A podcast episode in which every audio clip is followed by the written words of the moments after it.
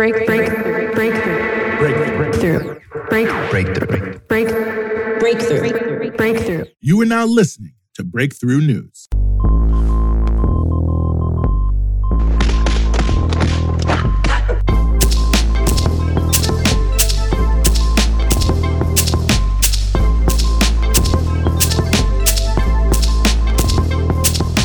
It's 5 p.m. You're listening to Breakthrough News, and this is the Punch Out. We're following the news all day so you don't have to, giving you everything you need to know about what's in the headlines and what should be. And yes, we are back here on the Punch Out, 15th of November, 2021. Very happy to be back with you here on the show, and we've got plenty for you here on the show as we always do. We're going to be talking about where things stand in Ethiopia with the ongoing conflict there, turmoil continuing in Tunisia as well. But before we get to either of those two very important stories, we want to start with the ongoing protest movement in Sudan, which remains in the streets.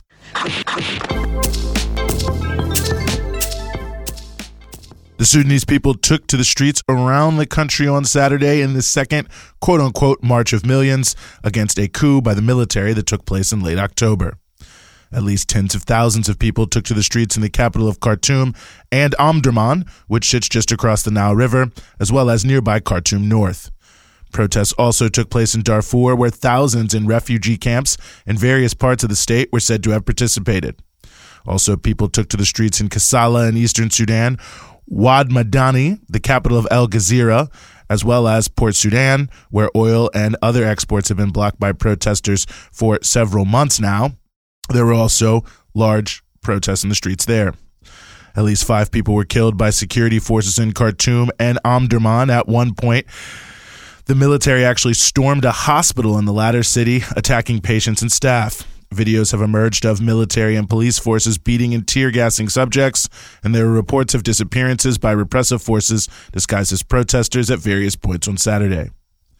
There were numerous reports of police and military units working to prevent the coming together of various protests that started in the various neighborhoods of Khartoum, especially, in efforts to fragment the protest and prevent demonstrators from clearly reflecting the mass anger with the current military government visually by all coming together from all various parts of the city. The current situation, after the protest, appears to be a bit of an impasse. At the end of last week, the military moved to consolidate power, resurrecting its own version of the pre coup government with the quote unquote civilian component handpicked by them. They claim this new government is in conformity with the plan they signed in 2019 to establish a joint civilian military council that, among other things, will move to elections in 2023, which the military claims is still their goal. Their new setup has the backing of certain former armed groups from Darfur, also elements of the military who defected from the 1989 to 2019 government led by Omar al Bashir that was toppled by a mass uprising in 2019. And the military, if they can swing it, is hoping to add to that the leadership of important groups in the deeply impoverished eastern region of Sudan, where there is significant unrest certain other elements from within the Forces for Freedom and Change, an umbrella group of opposition forces that allied with the military to oust Bashir, seem to be engaging with the military and attempting to replace a range of Bashir era officials with their own affiliates to give the new setup, called the Transitional Sovereignty Council, a less old guard look. However, the military has also just released one of the big businessmen closest to al Bashir, which many are connecting with the slowing down of attempts to claw back looted wealth by the former government as a sign that the military is constructing a government more like Bashir's than not which has been a point made many times by the resistance committees, the Sudanese Professional Association, the Sudanese Communist Party, and others who were at the heart of the resistance to the coup and who played a major catalyzing role in the 2019 uprising that overthrew Bashir. They've been warning since 2020, in fact, that the civilian military setup was not committed to the thoroughgoing changes that the 2019 movement spoke to, which are political, social, and economic in nature. And in fact, they noted that in many ways, this so called civilian military setup was just a rearranging of the elite deck chairs. The movement in the street is demanding, in that vein, not only that the military step down, but that a new, entirely civilian government take up the transitional cause and that it be composed only of those out of the protest movement with some sort of role for the resistance committees in the neighborhoods, unions, farmers' organizations, and professional organizations. That does not, in the words of the Sudanese Professional Association, quote, deviate from the path of radical change and the goals of the December Revolution and breaking with the covenants of oppression and exploitation and establishing complete freedom, sustainable peace, and comprehensive justice. End quote. Western nations who heavily backed the civilian military deal that headed off the full steam of the 2019 uprising are all along with most regional states, denouncing the coup, but more or less these formal statements have amounted to a thoughts and prayers kind of approach to the protest the countries with any real leverage are not using it to any degree. It's not even clear how much they disagree with what the military is doing beyond their rhetorical opposition.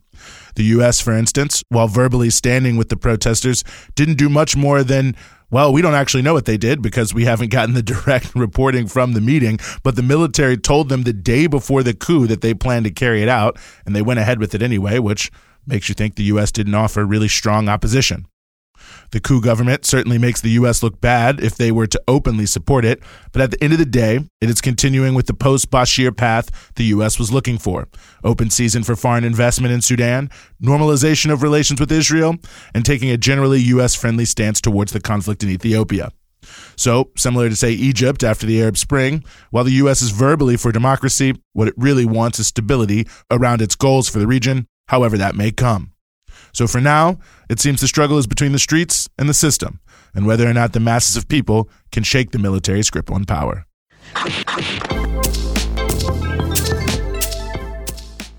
Tunisia also saw large protests in the capital of Tunis over the weekend as tens of thousands took to the streets to demand an end to the rule by decree by the current president, who suspended the parliament and dismissed the government and has stated that he will rule alone for some unknown amount of time.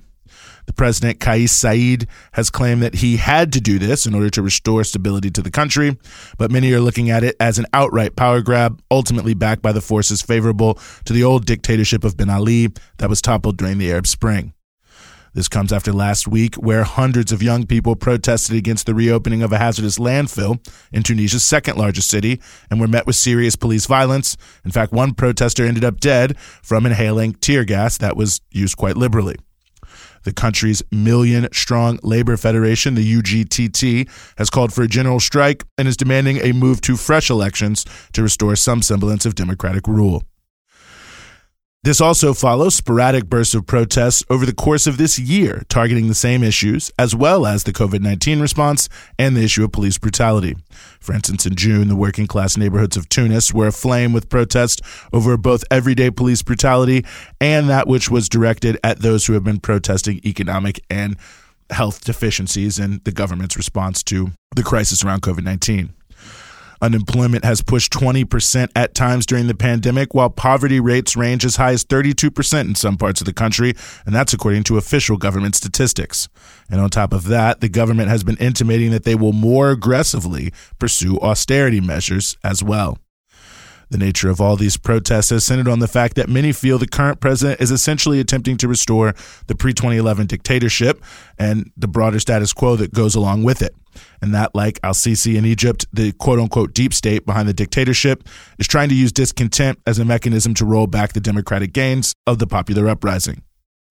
The Workers' Party, which is a key part of the opposition, major left wing party there in Tunisia, has raised a sharper critique along similar lines, declaring that Tunisia needs a third way as opposed to either a renewed neoliberal capitalist dictatorship or Islamically tinged capitalist democracy, and that there needs to be aggressive efforts to address the social and economic issues of the country, which of course include high unemployment and, as previously mentioned, police brutality as well. The president, however, like Sisi, does have support and has had demonstrations supporting him as well, although they don't seem to be as large, and really seems totally set to try to hold on to power. So all that's left to be seen is if the people, like in 2011, have other ideas.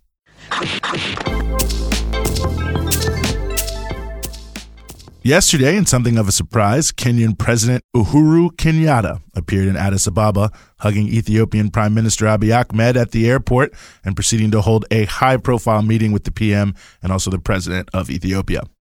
The meeting raised eyebrows as Kenyatta has been widely considered to be somewhere between outright pro TPLF, that's the armed group seeking to overthrow Ethiopia's government right now, or at least not that sympathetic to the Ethiopian position.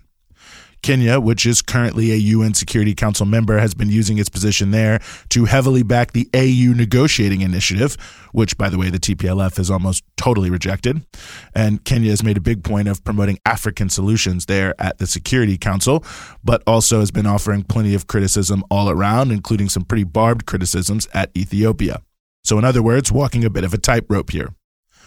Kenyatta arrives just a few days after the AU negotiating lead, former Nigerian President Obasanjo, left the capital without, well, much of anything happening.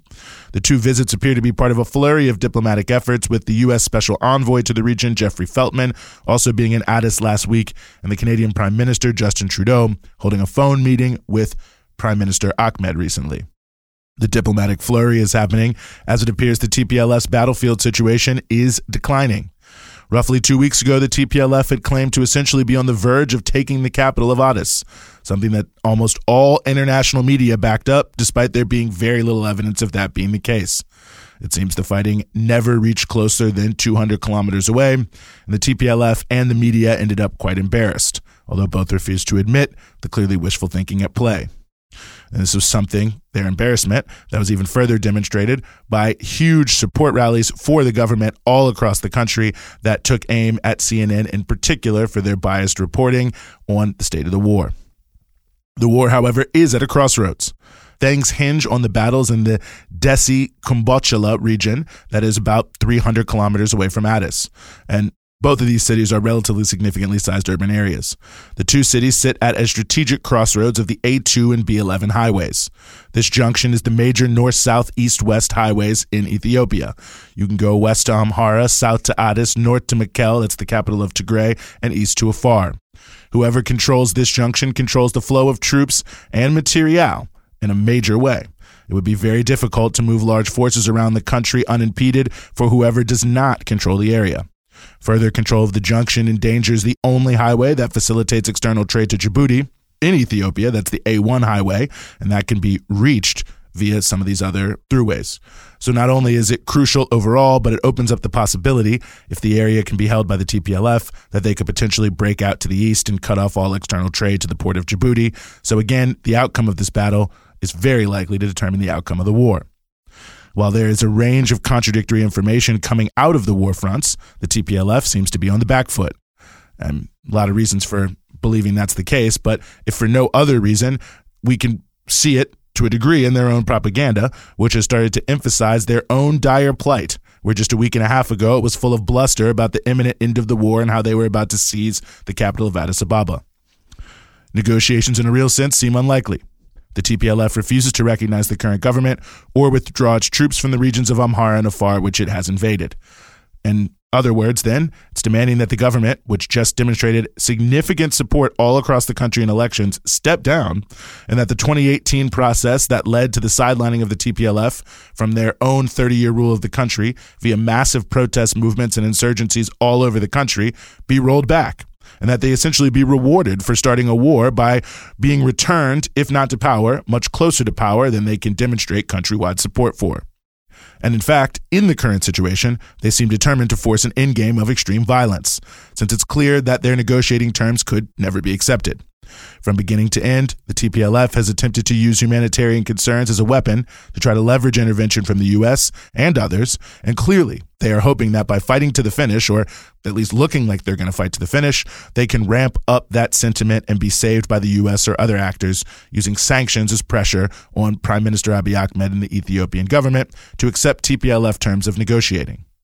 Last week, the U.S. showed that it seems to be on board with that kind of a direction for things.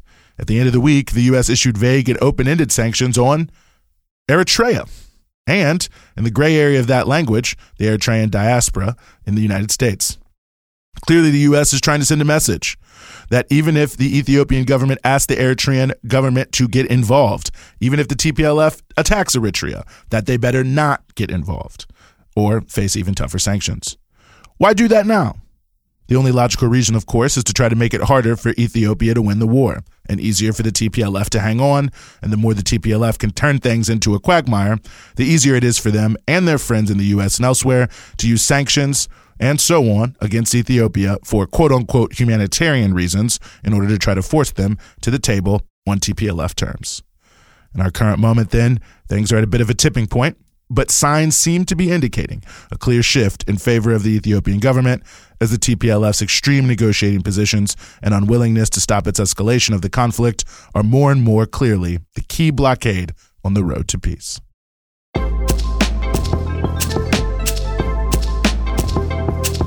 That's the punch out for today.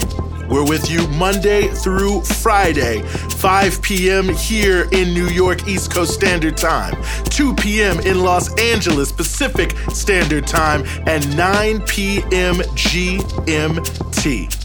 And of course, you can support everything we do here at Breakthrough News at patreon.com slash breakthrough news. It's your patronage that keeps all of our offerings here at Breakthrough News moving forward. And of course, you can check us out across all your social media platforms Instagram, Twitter, Facebook at BT Newsroom.